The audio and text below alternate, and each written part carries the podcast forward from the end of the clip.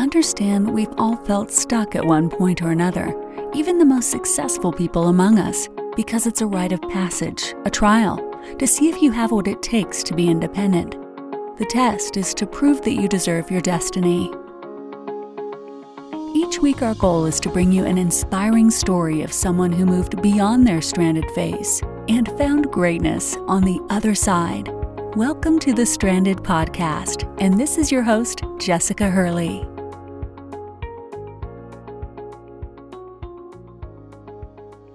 Welcome to the Stranded Phase podcast. I am your host, Jessica Hurley. You guys, today is a special day. I feel like um, I'm really bringing us back to the purpose of the Stranded Phase podcast, the reason why I started this podcast. And it was really to introduce to you amazing phenomenal people, not just entrepreneurs, not just business women, but just people at their core and soul just blow me away and have blazed a successful path. And at some point in their life, had to dare greatly because their life didn't look like this now. Any successful person I've met typically has some crazy story of adversity, and I've always firmly believed that it is just God's way of preparing you for the best version of you that's on the other side. And the person I'm bringing to you today, y'all, I can't words can't express the story you're about to hear, but I just ask you to open your ears, open your mind, and understand that whatever you're going through right now, there are amazing things coming. I just, you're going to be blown away by today's guest and her amazing story, her amazing comeback story. It's worth every second. So, without further ado, I'm going to introduce my amazing guest, Felicia Lacalle. Perfect. You said it right.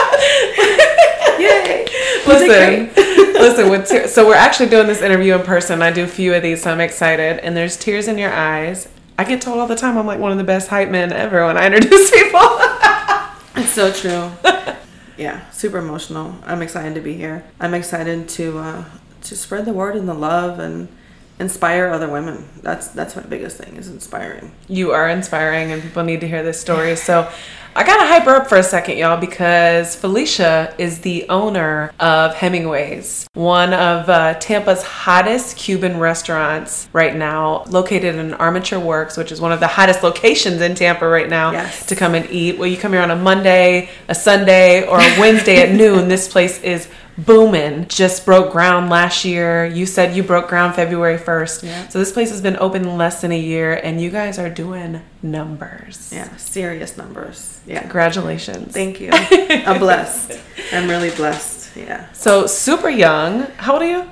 38. 38, super young. Tell me a little bit about how Hemingway's came about. Hemingway's came about when I used to work at Samba Room. I was the executive chef, and there was this gentleman who came in later on who was a partner. Unfortunately, it closed, but later on in life, I had a meal prep service, and just for shits and giggles, I was like, you know what, I'm gonna call and see. I didn't have any money, you know, I just kind of was wondering about what it, you know what it was about. So I called him. I had his number. He loved, always loved my food. He was always in love with what we did at Samba Room because it was all my recipes mm-hmm. and he was like, "Hey, you know, I have this project coming up. How about you do a Cuban restaurant?"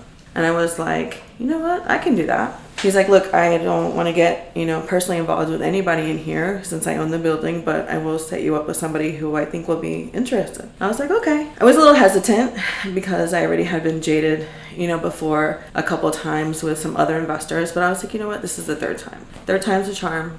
You know, I was smarter and wiser at this time, so I had I was a lot more knowledgeable. Mm-hmm. But I was blessed. So I met these two gentlemen they introduced me to, John and Bowen, who are developers in Tampa. And we sat down, we had a meeting, they asked me my background, and they're like, "Okay, how about you come and cook for us?" And I was like, "All right, I can do this." So on a Sunday, I cooked for the four of them, for themselves and their wives. And I made black beans, and I made rice, and I made palomilla steak. I think I made tres leche. I made some other dishes, and they fell in love. It was like, yeah, oh. yeah. And they're like, oh my god, this is amazing. And literally, like three weeks later, three or four weeks later, a contract was already drawn up. So like, did they tell you that day where they like, we're in love, it's yours? No. Or did they make you wait? they made me wait. Okay. So it was very, I was very anxious to find out, but I was praying on it a lot. And they were like, you know what, we're gonna go forward with this. And I was like, oh, thank you, Jesus. this is it. and so finally, uh, we we signed our contracts in October or September, I believe it was September, and then October we started breaking ground at Hemingway's. I mean, it was like like dirt. I have pictures. It was nothing, nothing what it looks like now. Though the whole entire place was. Did like you that. have the vision that they had? I had, well, they kind of had a vision. My partners did, but I mean, it was different. I told them they they had somebody who were who designed it for me, and I was like, look, you know, with all due respect, this is not me. I need somebody who knows my vision and who kind of sees. It has to reflect the food, Right. and it has to reflect my personality Right. and this is nothing like it. And they were like, hey, we're cool with it. Go ahead. They're like, do you have somebody in mind? I was like, uh, yeah. That's where Leanne Powers, who I met when I was in a meal prep service, when I was executive chef at the first one, she I, I was introduced to her, and she was a uh, designer from New York. Okay. She moved down and talk about badass. She was, oh my gosh, I love that woman. I do. And she saw my vision, and she, we did it once, and that was it. And I was like, this is it. Wow. And that's how Hemingway's came about. They're all my recipes. I worked like the first seven, eight months every day, trained by whole entire staff. And Where'd you find your staff? Well, I've been in the I've been in the business for about 20 years. So, Right. you know, word of mouth and just having really good contacts with people. And most of my staff have been there since day one, a year now. Even my front of the house staff. Since they since you broke ground, mm-hmm. they're they're all still here a year later. Yep. So hold on, because I just want to point out something that you said. Your dreams, since a little girl, we'll talk about this later. You've always wanted to cook. Yeah. You go from cooking to multiple cooking jobs to eventually executive chef. Yep. I would assume I'm no cook by zero means, but I would assume as a cook eventually you want to open your own restaurant, right? Yes. You probably dreamt of that for a while. Yes. And you're telling me it took 20 something years Yep. in the business for you to get there. Yep. I just want people to hear that because I think we're living in such a culture right now of I want it, I'm gonna work at it for six months, and then well, where's my restaurant? no, no, it takes a lot. I mean, you have to create a culture, especially in the restaurant business. You got to create culture in the kitchen. You know what I mean? You mm. have to create the respect, the being humble. You know, the kitchen has evolved so much from what people think it used to be, from, you know, the angry chefs that throwing plates and cursing and, you know, all that. No, it's totally different. You have to have your team respect you in order for them to see your vision. Because if not, they're not going to believe in your food.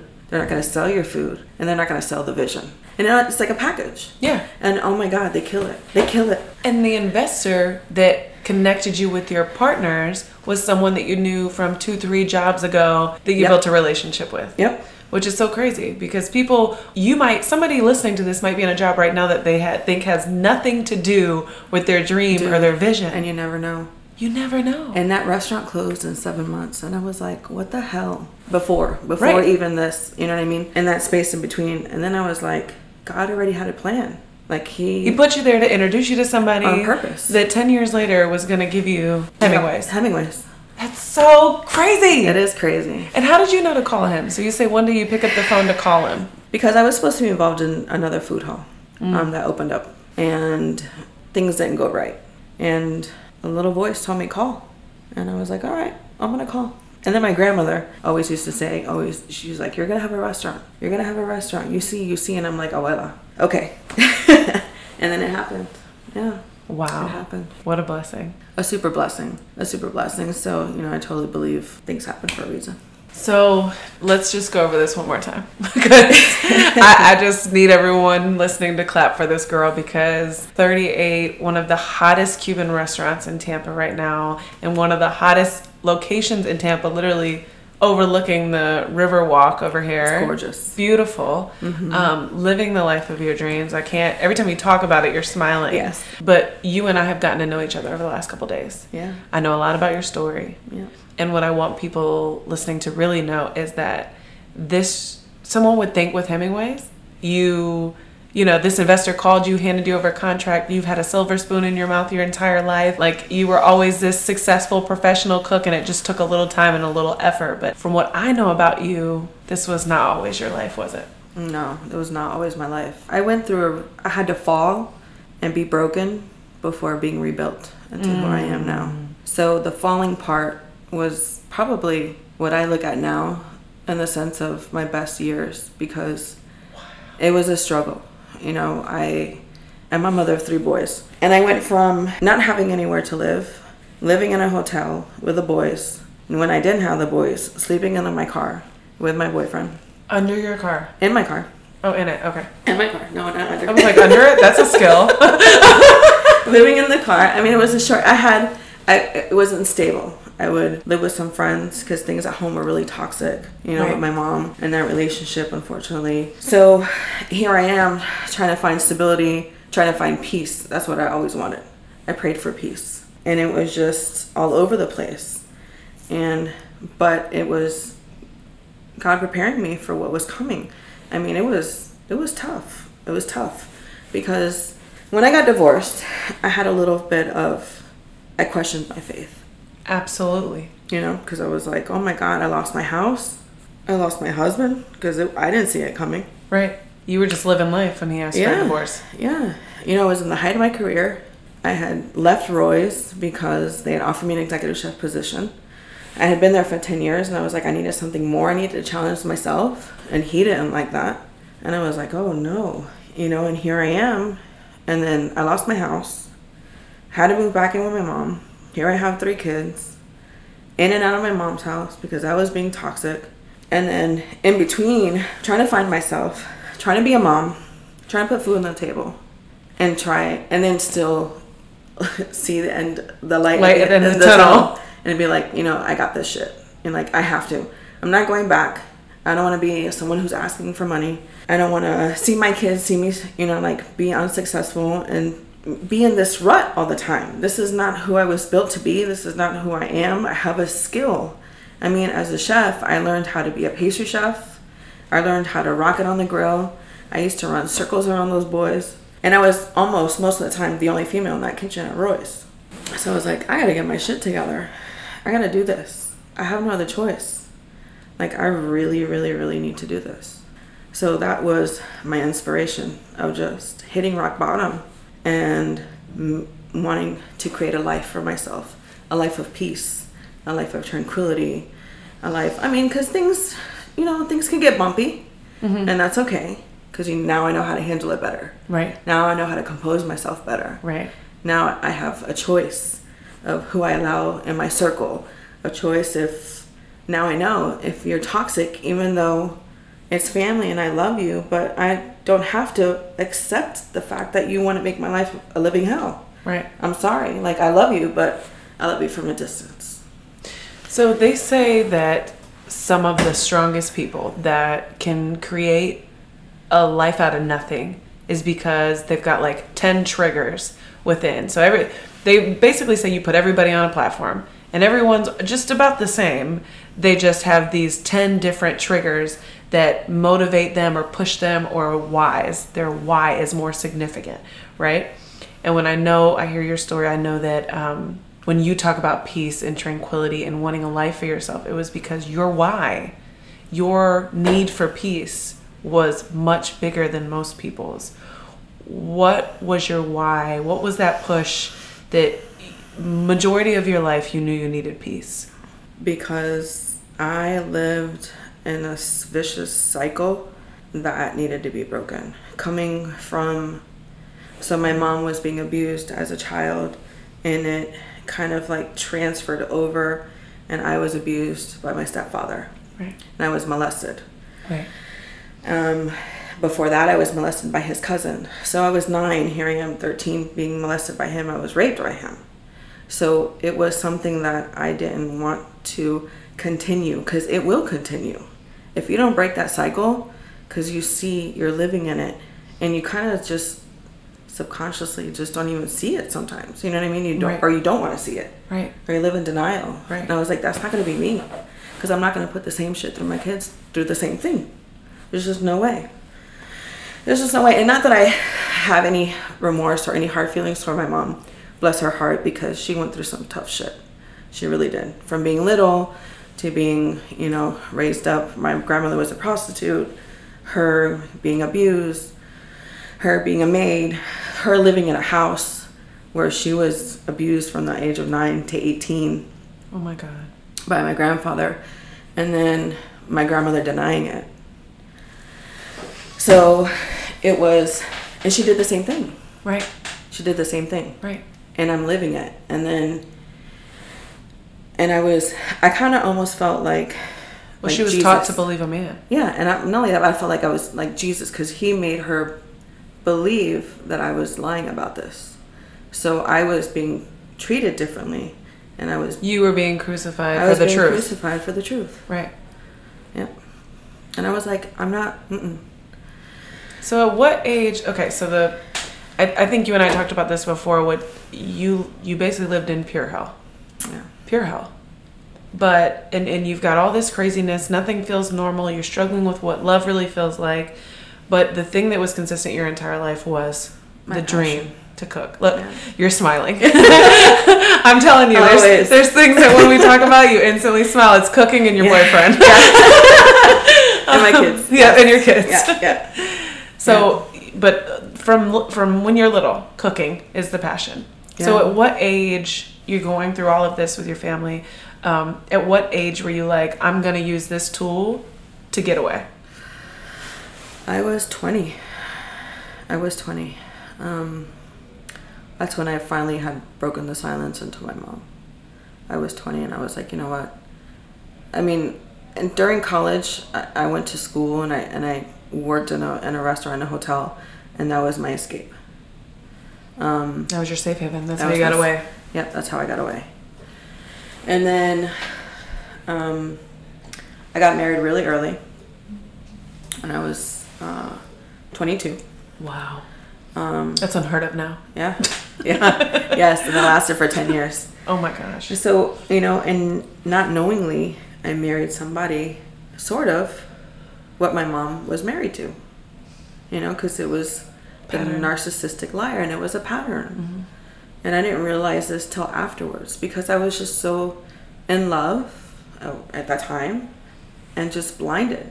I didn't see, I never saw the signs Right. of him being that way and being controlling. He never hit me, but the mental abuse was Yeah, definitely the there. persuasion. Oh, yeah. yeah.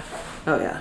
And it's Yeah. crazy because I bet during that time you were working so hard Oh. to not be like your mother Yeah. that you were not cautious of who you were falling Yeah. in love with. Yeah. Yep. And I was becoming that. So you escape by cooking, um, going away to a, a culinary school Mhm, in Miami. Yep. in Miami. You meet your ex husband Here in Tampa. in Tampa. So Yeah. you move back to Tampa, you meet your ex husband, Yes. and you are married for 10 years. Yeah. And then you fast forward to this crazy divorce that he asked for um, after you have how many children? We had two children. So I already had Dominic. My firstborn was already, um, Dominic was my firstborn. He was out of a relationship um, that lasted like six months. Yeah. No, it was the best thing ever because he really grounded me. right. You know what I mean? He was the one that was like, okay, like you're you're here at Roy's, make the best out of it, and I did. And then I met my ex husband at Roy's, and then we were married for ten years, and then I had my two little ones who are now eleven and twelve. So And so during all this time, you're trying to mend your relationship with your mother. yes, I was trying to mend the relationship with my mom because she didn't take the news very well. She um, tried to commit suicide. Um, she had an idea. I just think that she lived in denial because of the fact that it happened and she didn't stop it. And I think that would have really have fucked her up mentally. It's a hard pill to swallow. It is a hard pill to swallow. But um, he was very manipulating. You know, he used to beat my mom. He used to make her bleed. He used to, I remember seeing bruises. He would threaten my mom with a gun. He threatened my brother with a gun. He threatened me with a gun. So it was like, it was living under, it was really hell. It was really hell. And always, there was always an argument.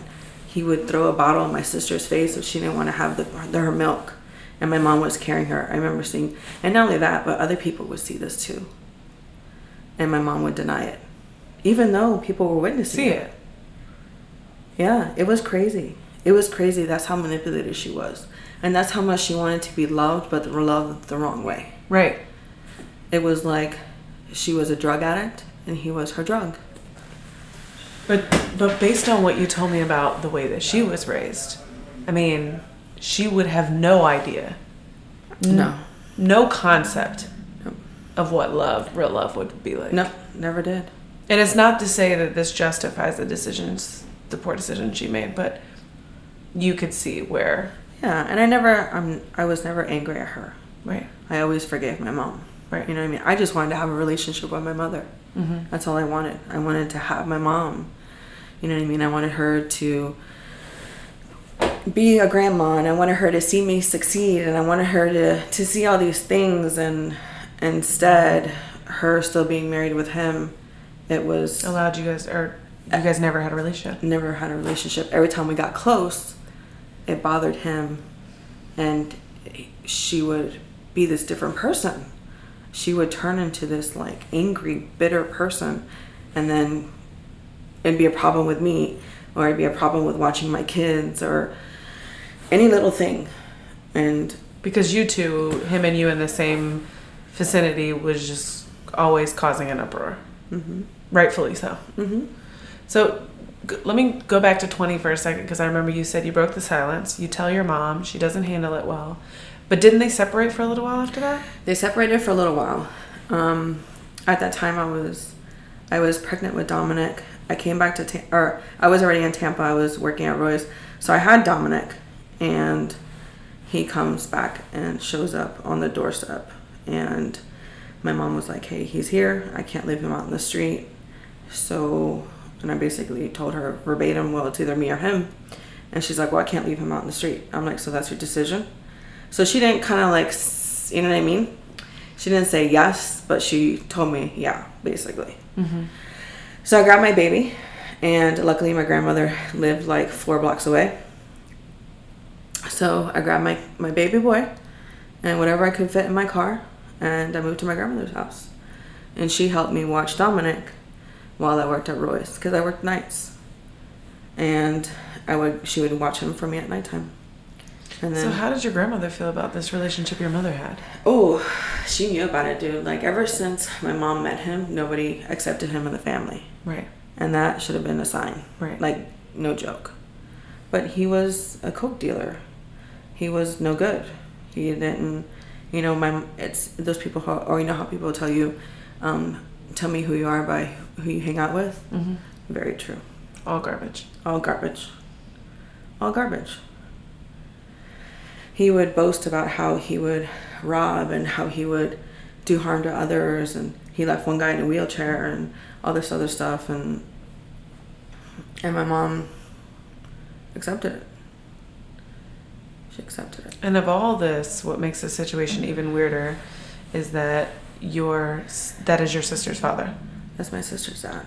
Yeah. So that kind of makes this situation where it's something you you know you have to tolerate forever. Yeah. Yes and no. Right.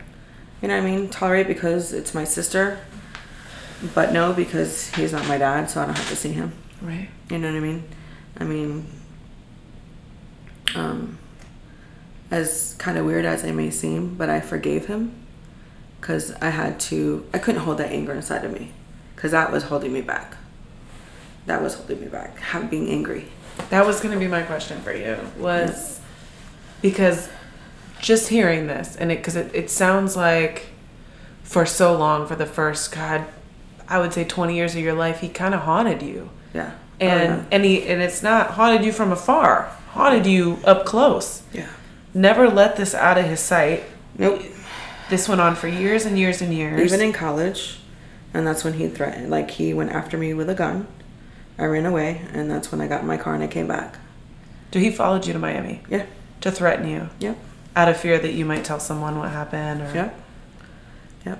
and he moved down there didn't and he, he moved down there. Yep. to kind of keep an eye on you Yep. So your stepfather lived in the city you were in that was not home with his wife Yep. to ensure to keep an eye on you. Yeah. And your mother mother thought that was okay. Yeah. Because she didn't know.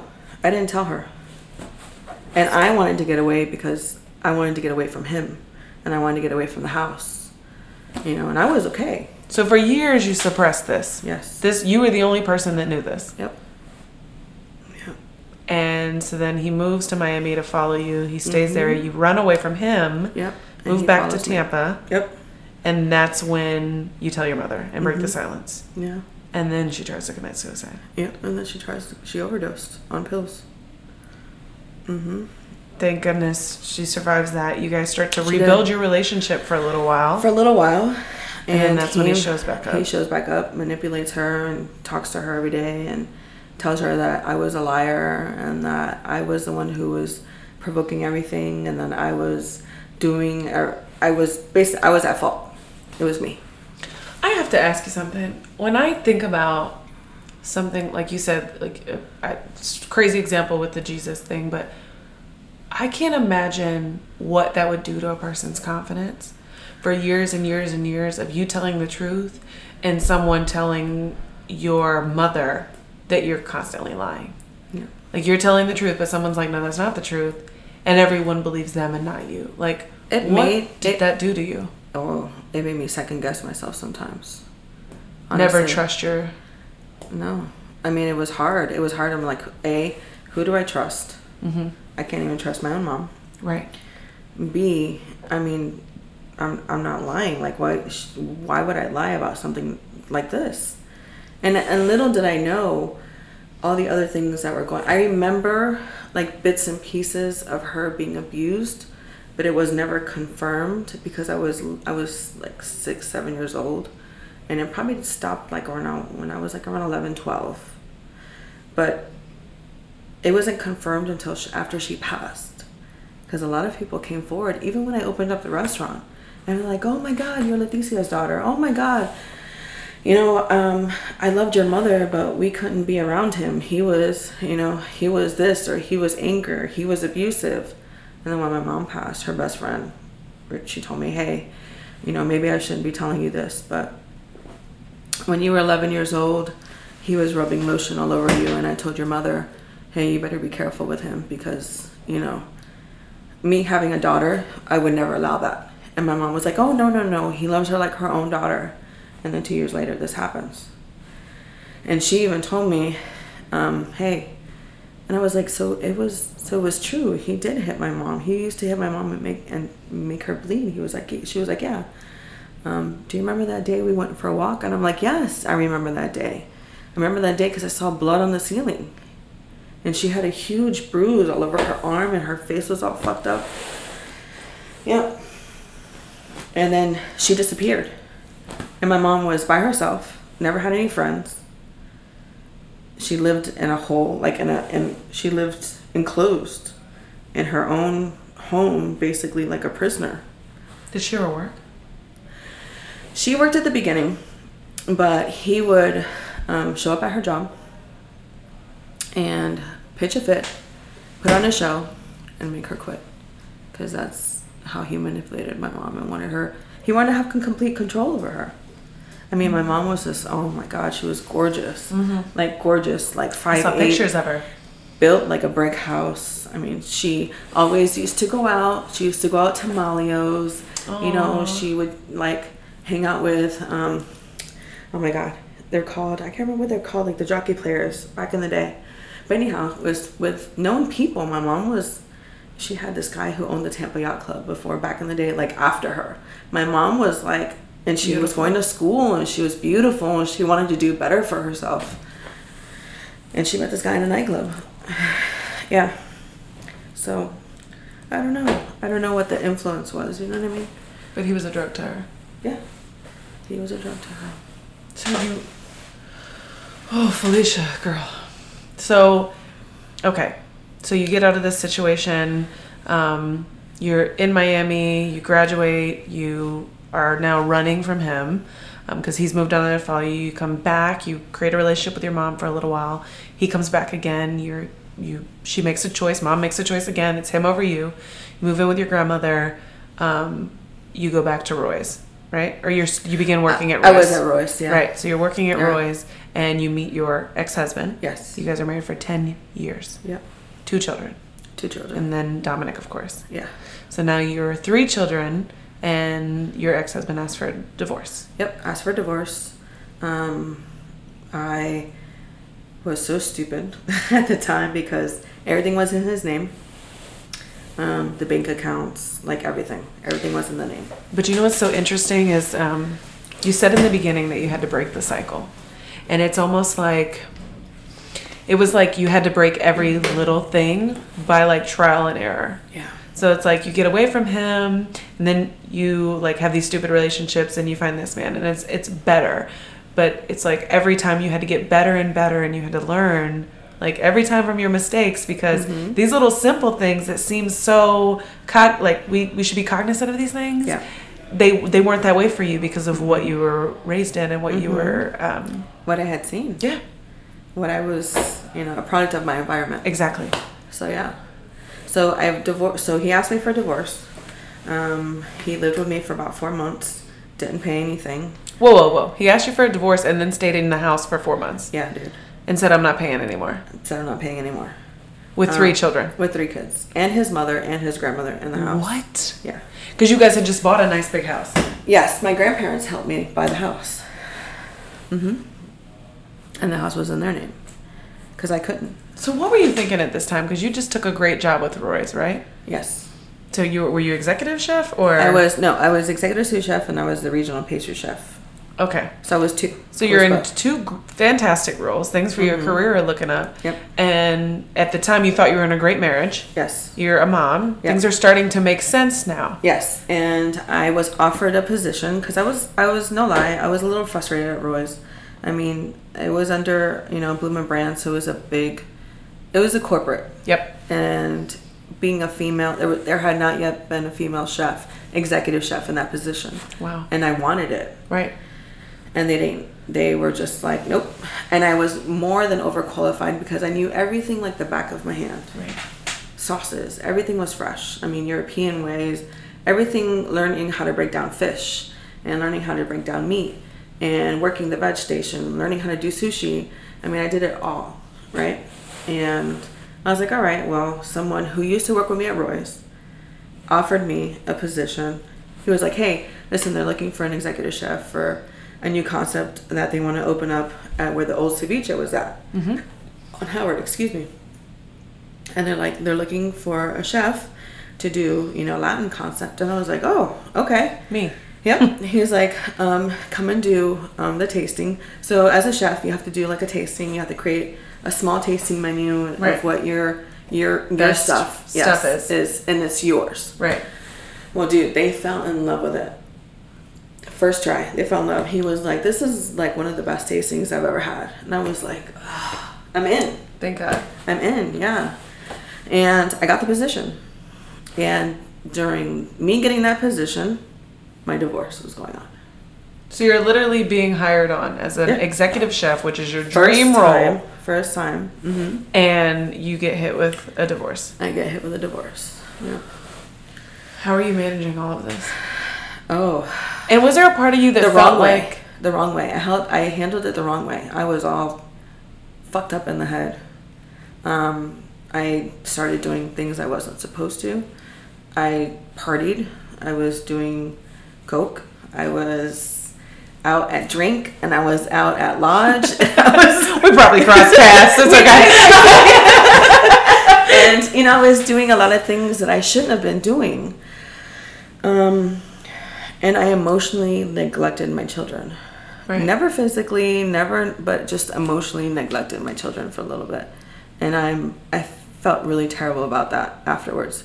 But at the time, that's how I thought I was coping with things, or not thought. Uh, that's just how I was coping with things, not because it was the right way. right. But I mean, We're not all created to know how to cope with things. No, and I was living in that house, and I was like, I don't know how long I'm going to be able to live in this house because the foreclosure hadn't gone through yet. In the sense of when they're like, hey, you got to go. And, And that was your only way to get them out. yeah. And I was like, okay, here I am. Well, we had bought a piece of property, so he took that house, Oh, and he took it, and it was paid off for. I paid off for his car. I paid off in the house that he lives in.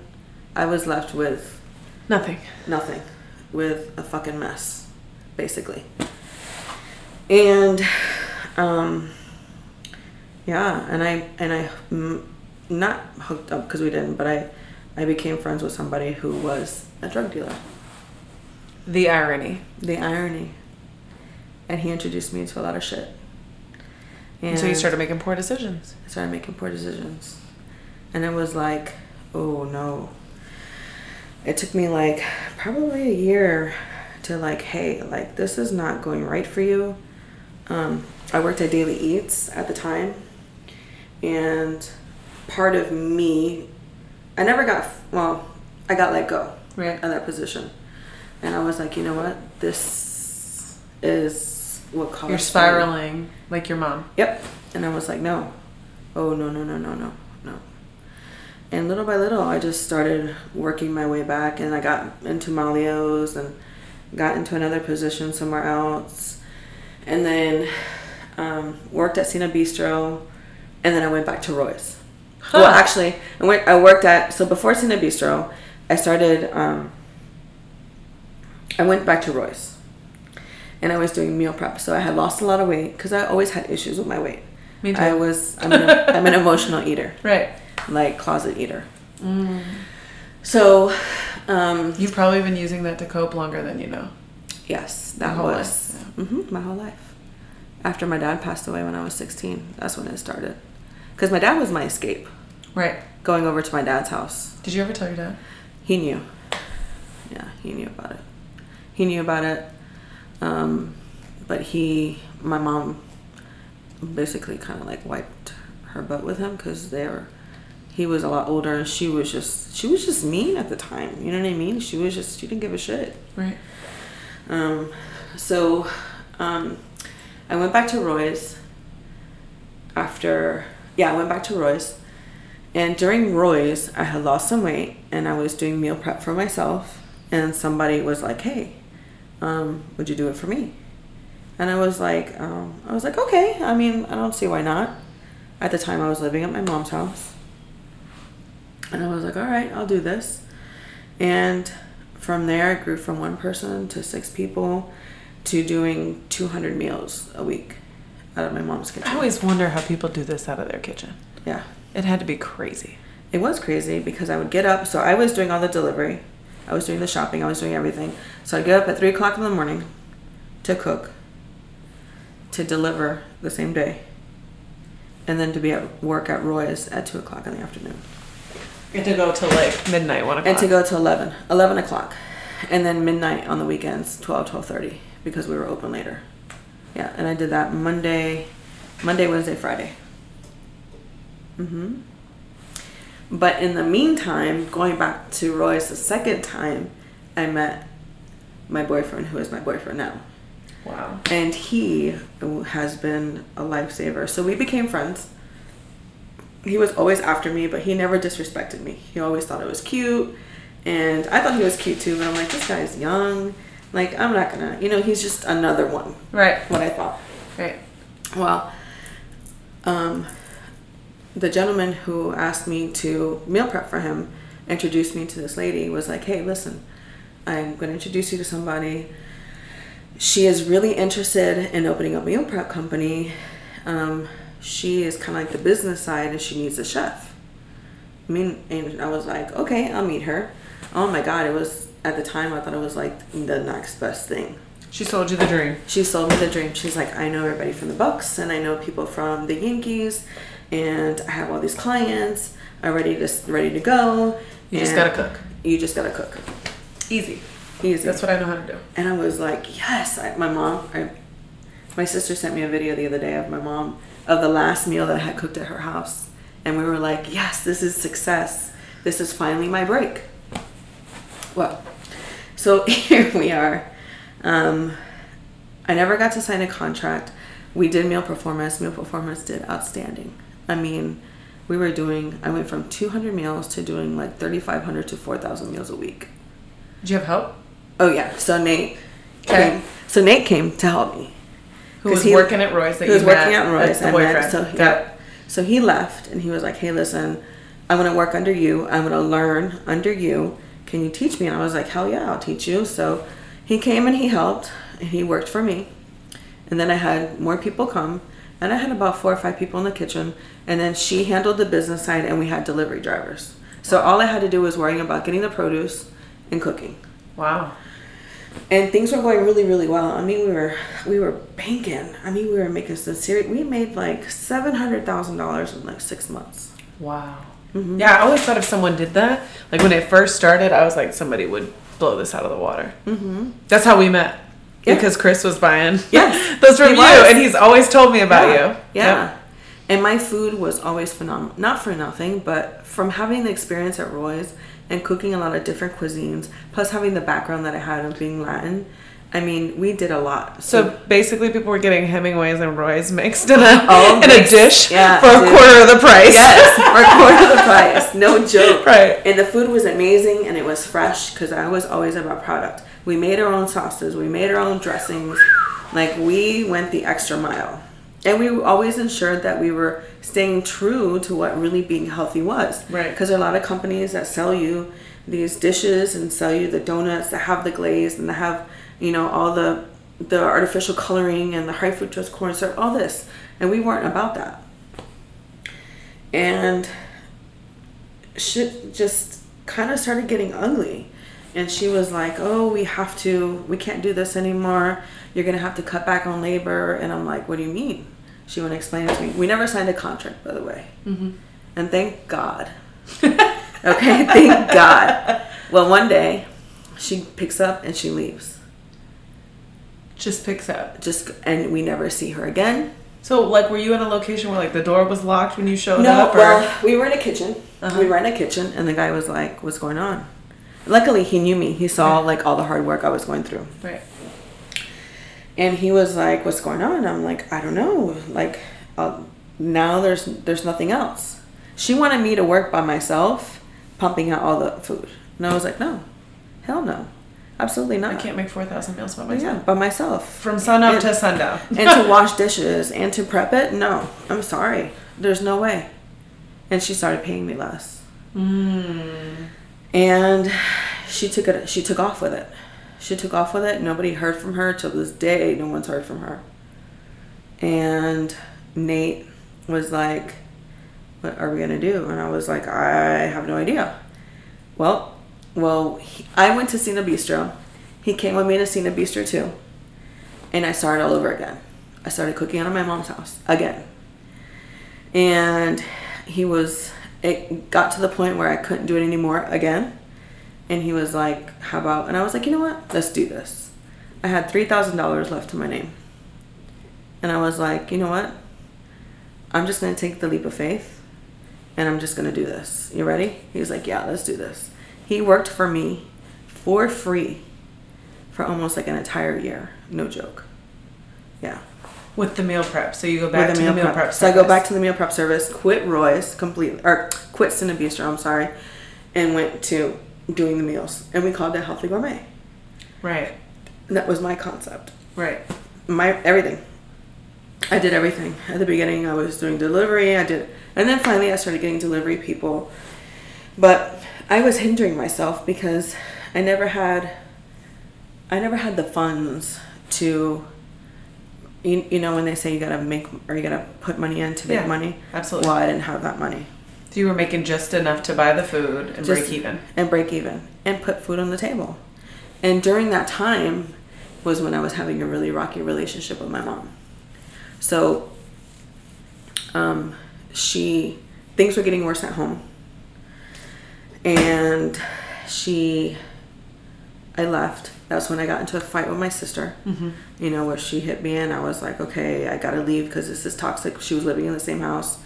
And um, and my mom didn't like put foot to it didn't step put her foot down nothing and i was like okay well i gotta go so i left and i lived i lived with a friend and then i lived and then i started living with with nate and we got a house together out in spring hill and um i don't know if i should say this but i'm to say it anyways but so one day i come home and things got really hectic at healthy gourmet and um, I went outside. I did my things that I had to do with the boys, um, fed them, it was a Friday night and I was going through some really tough shit with my sous chef at the moment at the restaurant because she was going through her own stuff and it was coming, it was transpiring into the into, my business. Right. And I was extremely stressed, so I smoked a little bit. Mm-hmm.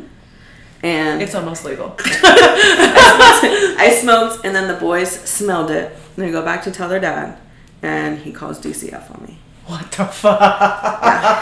And I'm like, okay. I'm like, oh God. And I'm like, so I tell my mom, and I'm like, listen, um, because I'm paranoid. I'm like, you know, he's always been, I've always been under the radar and under the microscope with this guy. You know what I mean? He's always headed out for me, This is your ex-husband. my ex husband. Got it. So I'm like, you know what? I need to come back home because I don't want anything to happen to my kids. And right now, they're more important than anything else. And she was like, yeah, come back home. We we made up. My sister was gone by then, so it was just my grandmother, her, and her husband. And the house was divided into two, where it was separated by the kitchen. So I had my room, and the boys had their own room, and she was on the other side of the house with, Her with my grandmother, her husband. So um, I was still doing meal prep, and just shit started getting ugly when um, things started to get better for me. It was like the devil was coming towards me, and God was putting me at a test to see how strong I really was. And Well, I feel like that's your entire life. Like my now, entire now we're on like pitfall number four. Yeah. Like it's like it's like up, up, up, up, up, fall. Like Yep. up, up, up, up, up, fall. And it's Yeah. like I'm like thinking by time like screw up number three, and it's not on you. Like circumstance, Yeah. screw up, and I'm thinking by then, you know, like um, let's say I walk out of here right now. And I roll, I trip down the stairs, right? And like that's an accident, right? Yeah. So then we go down another set of stairs, and I do it again. I'm instantly gonna claim that that's just who I am. I'm gonna be like, oh, I'm so clumsy. Like this happens all the time. Like Yeah. that's how I'm gonna accept that I did something more than once. Yeah. I'm thinking of you, and I'm thinking just by like half of this stuff, I'd be thinking this is the rest of my life. Yeah. My life is a series of screw ups that no matter when I try to do well, I I go 10 steps backwards. Backwards. Like that's, no joke. I'd be talking to God like, what do you want from me? Yeah, I was. And I was, I got really strong in my faith. And I remember it was Easter, and I said, God, I promise you, I devote. I mean, I know I'm still going to be a sinner because in our thoughts, Right? you know, but, and I'm not perfect, but I promise you that I will walk in in your I will walk in your guidance. I will walk the path that you want me to walk. Just please, I need a break. What is going on? And then I started to question myself again. And I was like, what the hell is wrong with you? No, no, no, no, no. This is not who you are. You've done this before and this is going to be better. So here I am. I get and I finally established a really good relationship with mom when I walk in or when I moved back in because she was she had health problems. She lost some weight because I got her on the meal plan Oh, wow. and we got to be really really close. And she met Nate because she's me. She met Nate from beginning when I had meal performance because he would come over. My friends would always come over, and that was kind. my mom really liked them and that kind of stuff. So she was welcoming and warming. She loved him, like absolutely loved him. So, um, and he had some hard shit going through himself. So he was always there for me in that sense. And no joke, like he is a trooper. So we he was living out in Spring Hill. Here I am at my mom's house. And she, um, we get really close. He doesn't like the relationship again, The, the husband. the husband. So he's, so she would take care of my kids. One day, I walk in and I had just dropped him off um, to his house because he didn't have a car at the time. So I dropped him off. And I get back home and I find him in the room yelling at my kids. And it was like a flashback, like when I was like six years old. I mean, yelling red at the face, spitting out the mouth, and my mom was standing right next to him. And that was the first time when I stood up to him, because him and I really didn't cross paths. I just didn't. I didn't fuck with him. I didn't want to look at him. like he wasn't there. I pretended like he was invisible, and I just came in, did my job. I'd leave at seven o'clock in the morning, six o'clock in the morning, sometimes, sometimes five, just depending when I had to leave. And when I had the boys, because my ex husband and I, we have one week on, one week off. So get up super early and get home super late. And that was my life the whole entire time I was there. Right. So I find him in the room screaming and yelling at my kids over something really petty. And I told him that if he ever would do that again, that I would fucking kill him. In front of my mom. I was like, no joke. You are not ever, ever to step room. And I was like, how can you allow him? How dare you allow him to talk like that to my kids? I was like, that is not normal. She's like, oh, we grew up normal. I said, no, that's not. That is not how you treat children. That is not how, and you're not going to do that to my, kid, my kids. She's like, well, you have two months to leave. Meanwhile, I had already made the phone call. Hemingway's was kind of like already in order. And I was like, okay, two months to go. I picked up and I left. And that's when we lived in a hotel for a little bit. And that's when I lived in my car when I didn't have the boys. We had moved in with somebody as well who was a friend of mine. And poor thing, she was going through her own stuff and her own marriage. And it wasn't healthy for us. So I left. So it was it was still some instability, but I was still working towards my goal because I saw that light and I was like, I have to. I cannot be this way. There's no way. I need my own house, and that's what I used to pray for. I used to pray for God. I don't want to become famous. I don't want to be rich. I want to live in peace, pay my bills, be able to do things with my kids, and have my own house. That's all I want. And I remember when I first opened up, my mom and I didn't talk at all. When you opened up Hemingway's? Yeah, or when I opened up Hemingway's. We didn't talk at all. Um, that was tough. So you Um, broke ground on your first restaurant, and your mom wasn't there. My mom wasn't there. Yeah, that was that was that was painful because she was always hard on me Right. in comparison to my sister. She, you know, coddled my sister, but she always pushed me to the max. Right. Like talk about old school beatings, she would beat my ass. No joke. Oh yeah. Yeah. Talk about chancleta, she that was like her favorite tool. No joke. But um here I was at Hemingway's and then Nate and I established a relationship and he was there through the ugly and then I was thinking God would not put and man we have gone through some shit ourselves because I was like I was insecure and I was like why you know what I mean? Oh, you were fighting a good man like that off. Yes. Yeah. I was. There's no way. I can't imagine you going through all of that and then welcome, welcoming a good man with open arms. There's no way. No. But then I was like, you know what? God put him in in my God put him in my way for a purpose. This is the man. Like stop being a bitch. Let this man Yes, in. Yeah, let him in. But he went through the test of time and the trial and he really proved himself and we weren't even in a relationship cuz excuse me, he really helped me out with the boys like immensely. Immensely. I've got And in the business. and I don't know how people do it. Oh. Three. Three. Mm-hmm. And he helped me out with the business. He helped me out with the boys. He helped me out with me because he would always talk to me. And he was like, "Listen, you're built for something better. You you know you can do this." Because sometimes I would break down and cry, and I would, you know, I, I was like, I, I just don't understand. And he would he was like, "You you know why? Don't doubt yourself. You're an amazing woman. You're an amazing mother. You know." God is putting through you. God is putting this on, on for purpose. You're going through this for pur- for a purpose. If I have this plan that's this big for you, Yeah. you can't have it until I know that you're prepared to handle it. I was yeah, and I didn't realize that until now. And I'm like, you know what? If the old Felicia would have opened up the restaurant the way that she was seven or eight years ago, I would have blown away the money.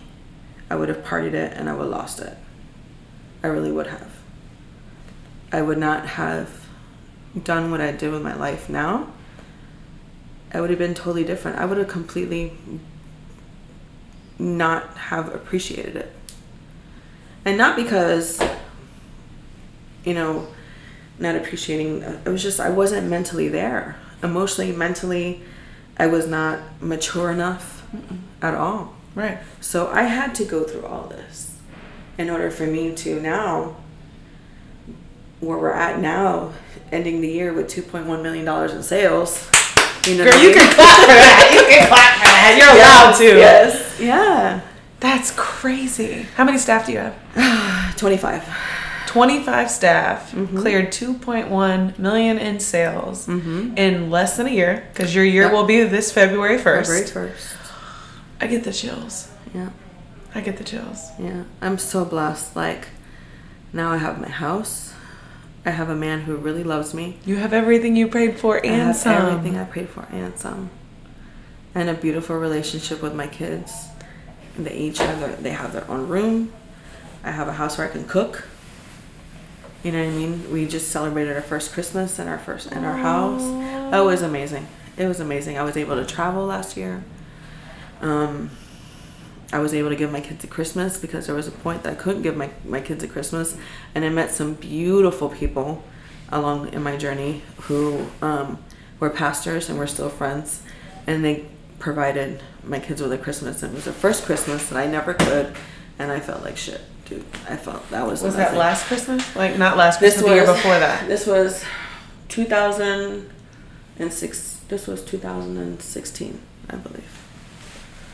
I was- 2017, I, I was I was a little bit better, and I was, but 2016, I couldn't. I girl, I didn't even have a pot to piss in. Honestly, I just got the chills. yeah. 2 years ago. Two Christmases ago. Mm-hmm. Yeah. No Christmas. No Christmas. 2.1 million in sales. Yeah, House of your dreams. yeah. You're you have peace. I have peace. That You- the most. That was that is what I I I prize the most. Like, and I appreciate the most. It's just coming home and I have peace. And I have a man who doesn't yell at me. He respects me. We have communication. He loves my kids. Like, and my kids adore him. Adore him. We're not even married. And they're like, oh my God, you're like the best stepdad. It's amazing. I love it. I love it. And I love the fact that they have a beautiful relationship. I love the fact that I have a beautiful relationship. That I know what true love is. And you deserve it. Thank you. And we're only, and I'm looking to grow this year, hopefully. You know, I was in a couple business meetings last year and I have had a, a few people approach wanting, you know, To to, franchise. expand, to franchise. But I don't want to franchise. I want to keep it the way it is. Um, I would like to grow into Miami into Orlando. Hopefully, that would be my dream this year. Yes, God's listening. And and and out, honestly, move into California. I would like to do go out of state because Cuban. This what I created is something that no one has ever touched the market into. And then from there, I want to get back into fine dining, which is what I've always loved. You know what I mean? Right. This is something was you know when they told me, hey, you want to do Cuban food? I'm like, oh my god, I can do this with my eyes. That's a break Yeah. compared to what I used to. absolutely. I'm like, what? I'm like, oh my god, finally, yes. I'm like, you know what? Yes, because Tampa has lost that. Yes, Tampa for sure. has lost. You know, La Teresita, all these places were really, really great back in the day, but they've cheapened their product. Oh my god, I love Las. I love that place. I love that. a lot of people like it, you know what I mean, and I don't blame them. It's it's it's cheap food, you get a lot, but the quality of food and the taste is totally different. Hmm. I've had people come into the restaurant who cry and be like, "Oh my god, this tastes like my grandmother's food," and then I've had some people who fucking hate it and said that was the worst food they've ever had, and I can't, you know, you can't please everybody. You can't. At the beginning, they used to hurt my soul. I know. And I was like, oh my God, are you kidding me? Like, are you saying this? But then again, 20 people versus one, you know what I mean? What did it take for you to learn that? Because I think people we have to learn to stop taking stuff. I mean, we're in a we're in an era right now where everybody's taking everything so personally. Way too personally. And I was like, you know what? I grew thick skin working at Roy's, and I grew pa- and I learned how to be patient. I'm like, I need to get back to that because now that this is mine, I took I need it those personal. skills. I need it to come back home. Yeah. And it did.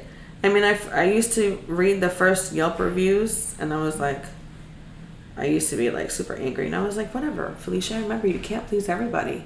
Like, you, out of, why would you get upset over one person? And, he, and it's usually Cuban people.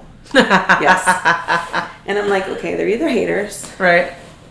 or they're just bitter or whatever the case may be, but you can't take it personal. You really can't. I mean, there's so many people who love you. There's so many people who love your product. They come and tell me. They write me emails. You know what I mean? And I and I love it. I mean, I've I create I've created a relationship with a lot of our guests. You know, they come in, they ask for me.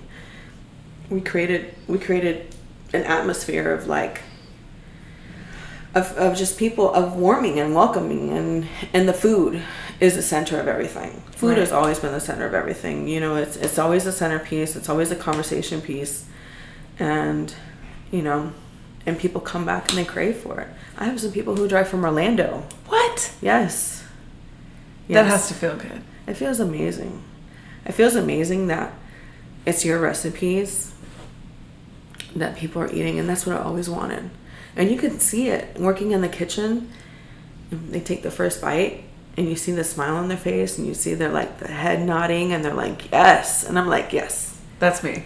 that's me i did my job I did my I'm- job. I'm- my done my job is complete yeah oh my god. yeah Oh my god. I'm just I just okay. So before we get into the end of this, I just want to bring up one thing. Um I just want to make sure that we really hone in on and I'm trying to think of the right way to say this, but I feel like everything you went through and it's not to say you ever caused most of majority of it was circumstance, right? Out of your control. From a young age to divorce to as an adult, a lot of circumstance. You look at you today, I mean, you have created the mo- one of the most amazing things for your life. yeah What I want to point out is regardless of circumstance, all these things happen to you. It it seems like every time you finally got to a point where no matter what was happening to you, you stood up and took responsibility for it. oh yeah I mean, you have to accept what you did you cannot deny it because you're gonna live or even what you didn't do. What happens to you? or what happens yeah. Uh, because there was stuff left and right pulling you down, mm-hmm. like pulling you down. That was the devil. That was actually, you know, they have your good side and your bad side, or they say that that I believe, I really truly believe in it, because I believe when evil knows that you have a really good talent, it wants to bring you down, and it wants to bring you down, and it wants to bring you down, and it wants to bring you down, and then you really have to hone into your faith and believe in God, and keep strong that I'm going to get through this, I'm going to get through this, I'm going to get through it, and just really work 10 times harder. You really do have to work 10 times harder. And get back up over and, get back over and o- over, again. Over and over and over again. Because you can't, and it's really true, you can't succeed until you fail. Mm. Girl, say it again. Yeah, you can't succeed until you fail. And they say Honestly. they say when the when the soul is evolving, when the soul's like at, at this point of evolution, which is like when your life's about to change, is when you will face the toughest circumstances. Oh, yeah. That it's like literally part of the universe. Yeah. Like when you're they're like, Oh, I've got this thing for you and I'm gonna change you a little bit and then all of a sudden the universe is like skirt Yeah. not right now. like in order for you to have what I have for you on the other side of this, you gotta find how to get over it, Get climb over under it, walk it, Anything. anything. Yep, But it's it's not gonna be this easy No, because it's not for everybody. it is not for everybody. It is not for everybody, but it can be for everybody. Right. if they really believe in themselves and not use whatever happened in the past as a clutch in a sense because that will bring you that will keep you from evolving you play the victim you know you know Which you could have had all the right to do. yes or even you know um, never accept the things that you've done. You live in denial you know what i mean? And yeah i messed up. Yeah i did some things that i shouldn't have done but it doesn't matter. I, I never cared what people thought.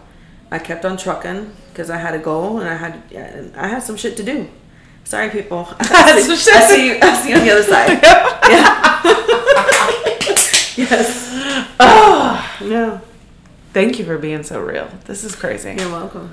Thank So- you for allowing me to be real. I love it. I, I really do.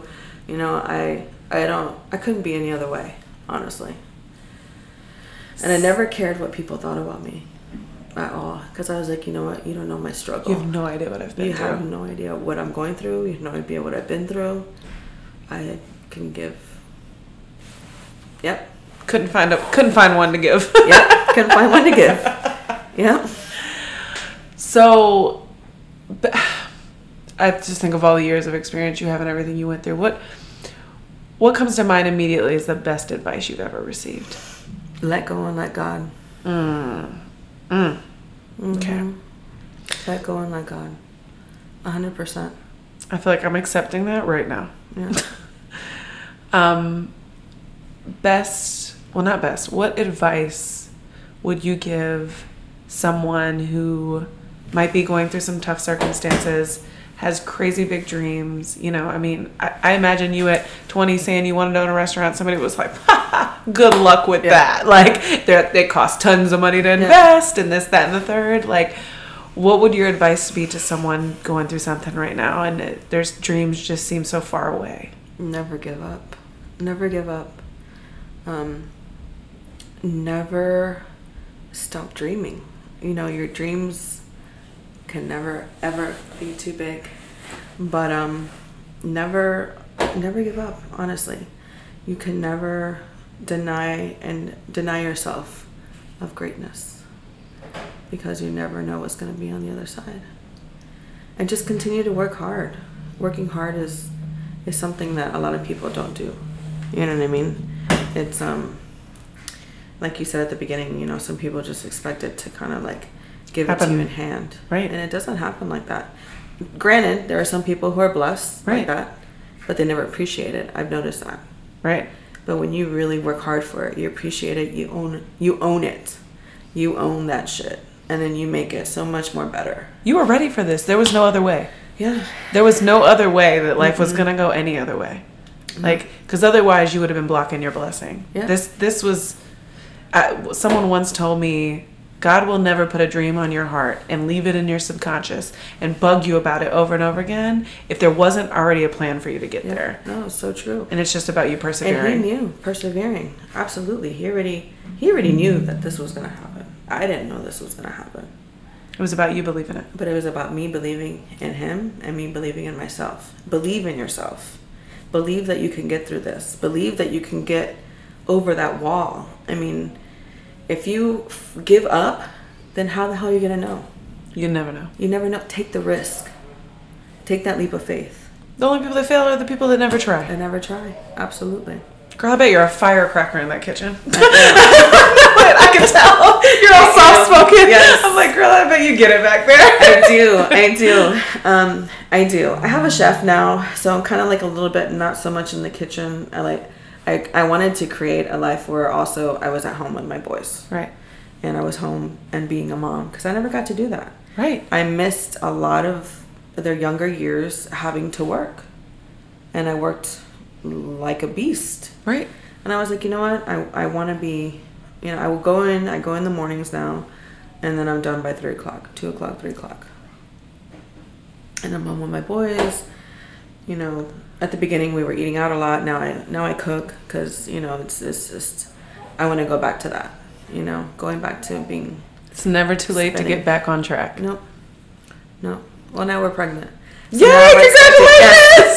Baby number Yes, four. baby number four. After 11 years, I'm very excited. Congratulations. Very very excited. Yeah. Um, thank you. Well, tell everyone who has not experienced your amazing restaurant where we are, where they can find you. So we are at um, 1910 North Ola Avenue. We are located uh, right next to Ulele. We're on the river. Um, it's a beautiful spot. Armature Works. There's nothing, honestly, there's nothing really like it. I'm so blessed to be where I'm at. Um, Hemingway's is actually right in front of Astro Ice Cream, which is the only dessert spot we have here, um, here at Armature Works. And we actually have a bar, so we sell sangria, amazing sangria. And we have our own beer called Hemingway's. What? Yes, it has a- we have our own little brand, um, and we have a we have a, an amazing little bar where we seat, and then, um, dude, we sold we did seven hundred and fifty two tickets last Saturday. That's not that doesn't mean like there could have been ten meals on one ticket. I mean, it was it's been insane. 752 separate tickets. Separate tickets out of five hundred and fifty square feet. Yeah. insane. Super. And you're just getting started. Just you're getting just started. getting started. Ah! Listen, come check out Yes. Hemingway's. Check out a bite of Tampa's most amazing Cuban food. It is worth every second of your time, and plus you're at a beautiful location, beautiful place to come on a Saturday or during the weekday for Mm-hmm. During lunch. the weekend for lunch. Um, We're open for breakfast also. we're, we're open from 7 in the morning until 10 at night from Monday through Thursday. Friday from 7 to 11. And on the weekends, we follow the hours that is um, here at, at Armature Works. But yeah, we do breakfast, lunch, and dinner. wow. Yeah. hmm Well, Felicia, thank you for sharing your story. Thank, you Thank for being you. so honest. God bless you and your Thank family you, and your thank you. soul. And Thank you. God bless you, and thank you for allowing me to share my story. I love this. I really did. It was, it was a good release in a sense. Yay! Yeah. Yes. Thank you. Thanks again for joining us on another episode of the Stranded Podcast. If you felt inspired or moved today, make sure to leave a review on iTunes. You can learn more about us and our guests at thestrandedphase.com. And don't forget that your stranded phase is a rite of passage on your journey to greatness.